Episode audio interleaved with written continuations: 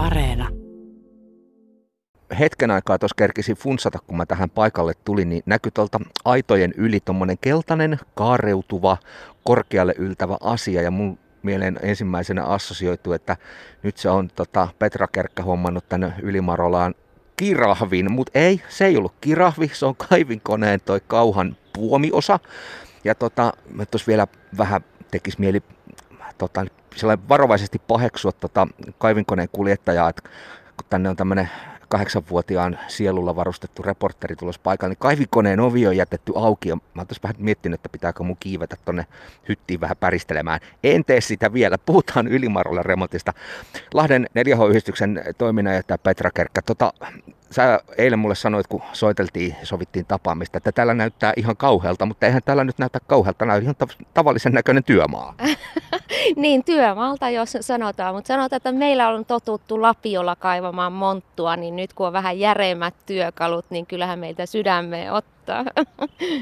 Tota, nyt täällä on siis näennäisen hiljasta johtuen siitä, että noi, tuo työväki on kahvitauolla, hyvin ansattulla sellaisella.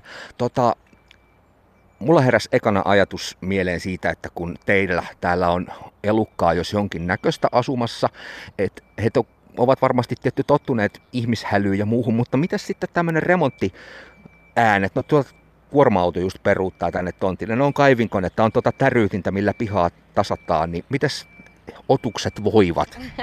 No joo, sanotaan, että tämmöiset maatilaeläimethän on tottuneet isoihin työkoneisiin, että viime vuonnahan meillä tuossa tuli noita meidän sikoja ja silloinkin rakennettiin tuohon tuota parkkipaikkaa, niin oikeastaan niin kuin he eivät kiinnittänyt yhtään huomioon ja mua itteenikin hämmästytti, kuinka niin kuin meidän tämmöiset maatilaeläimet ei oikeasti kiinnitä, että ne ei ole uhkia eläimille oikeasti. Että sanotaan, että sitten jos niin kuin ihan korvajuureen tullaan täryttämään tai muuta, mutta tokihan me suojellaan meitä eläimiä ja ei vielä näistä tuodakaan ihan kaikkia ennen kuin nämä suuremmat tärytykset täällä ohitse. aika massiiviselta tämä työmaa kyllä näyttää, siitä ei pääse mihinkään. Mitä? Siis puoli miljoonaa euroa remppaan. Se on aika iso työmaa. No joo, siitä kiitoksia Lahden kaupungille tietysti, että me ollaan nyt tässä kunnostuslistalla oltu, eli säilytettävien myös kohteiden listalla. Ja jos tätä ei nyt oltaisi tehty, niin kyllä mä sanon, että meidän jatko olisi hyvin hankalaa, mutta tässä tosissaan meidän päärakennus tietysti kunnostetaan ulkoisesti myöskin. Sähköputki, turvallisuus, mitkä on ollut tietysti tässä aika semmoiset haasteetkin. Meillä pätkii sähköt, varmaan muistaa monikin on ollut vaikka tapahtumissa tai kahvilassa, niin täällä on siis vanhan ajan kuitenkin 30 vuoden takaiset sähköt sitten vielä ja niitä lisätään. Mutta sitten meille tulee vessoja lisää, eli tuonne tulee tämmöiset kesävessat, mikä on ihan superhieno juttu. Kaikki tietää, että meillähän on talossamme vain yksi vessa ja kävijöitä on useita kymmentä tuhatta kesällä, niin se ei oikein ole ollut riittävä, mutta sitten pihaan tulee tietysti ihan tällaisia niin kuin, uh, veden johtimiin, eli täällä tämmöisiä isoja kaivaustöitä tehdään, eli tämmöiset viemäröintiasiat tulee tänne, e, e, mitkä meillä on ollut iso haaste, että tuonne koko, kun lumi sulaa, niin meidän navetta lainehtii. Niin. Ja tuota, sanotaan, että toiminnan jatkumisen kannalta tulee isoja, isoja asioita ja ihana opetuskeittiö tulee myös tonne, eli päästään niin kuin oikeasti nyt sitten kunnolla kokkaamaan ja saadaan uusi keittiö sinne. Petra Kerkkama, tätä meinasin kysyäkin jo tässä, kun tuli aika hyvä listaus siitä, että mikä muuttuu, mutta että, että niin kuin vanhaa parannetaan, pistetään uuteen uskoon, mutta jotain siis uuttakin to, tosissaan tulee. Kuinka paljon uskot, että teillä tämä palvelutaso tästä paranee?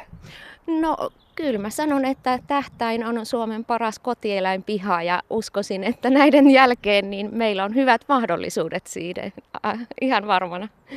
Tota, tästä herää tietysti se, että kysymys, että kuinka paljon tässä kentässä on kilpailua. Siis mulla on sellainen vähän käsitys, että yhdessä vaiheessa noita kotieläinpihoja vähän ajettiin alaskin, mutta sitten toisaalta nyt on viime vuosina ehkä vähän tullut uusiakin tilalle. Onko tällä kuinka verinen kilpailu keskenään?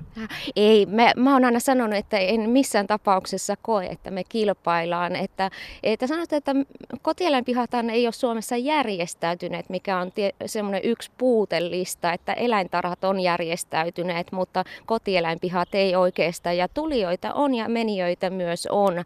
Ja me avataan nyt tänä kesänä 26 kerran piha yleisölle maksuton. Mutta on paljon muutakin kuin kotieläinpihaa, että mä en näe tätä sellaisena perinteisenä, minkä kanssa vaikka taisteltaisiin, että, että on meillä opetusalusta ja tässä on paljon muuta toimintaa kuin myös tämä kotieläinpiha. Tämä on vain pieni osa meidän toiminnasta täytyy kyllä Petra Kerkka todeta, että on aika tärkeä osa, mitä te Lahden 4H-hystyksessä teette. Siis mä itse painin omaan neljä ja puolivuotiaan kaupunkilaislapseni kanssa siitä, että miten mä hänet saan opetettua siihen, että millaisia eläimiä maaseudulla on. Että tämä laittaa oikeasti olla tässä kaupungin keskellä siinä mielessä tämmöinen aika, aika tärkeä paikka.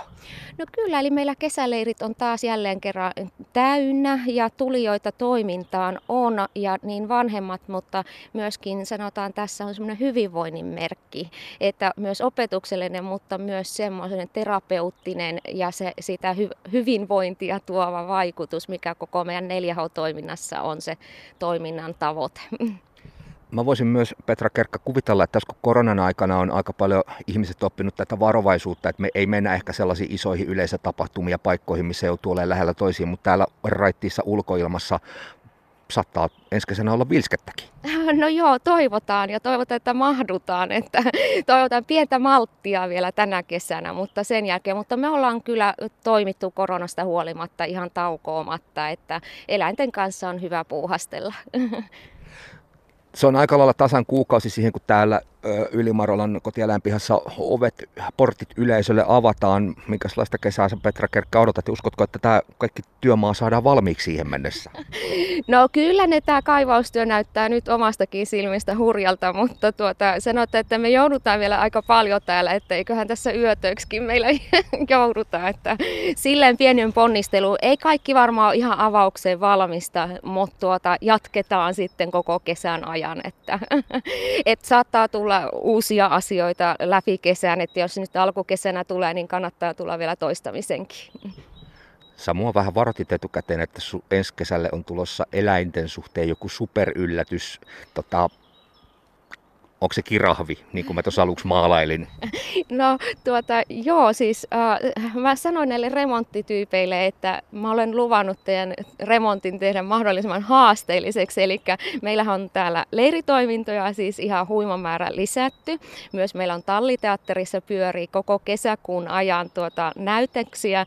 Ja sitten meillä on sellaiset eläimet tulossa, mitä ette näe missään Suomessa. Eli ne on ensimmäiset eläimet täällä. Ja siinä kuuluu oma, oma tarinansa, mistä kuulette sitten myöhemmin, mutta ehdottomasti nähtämisen arvoinen.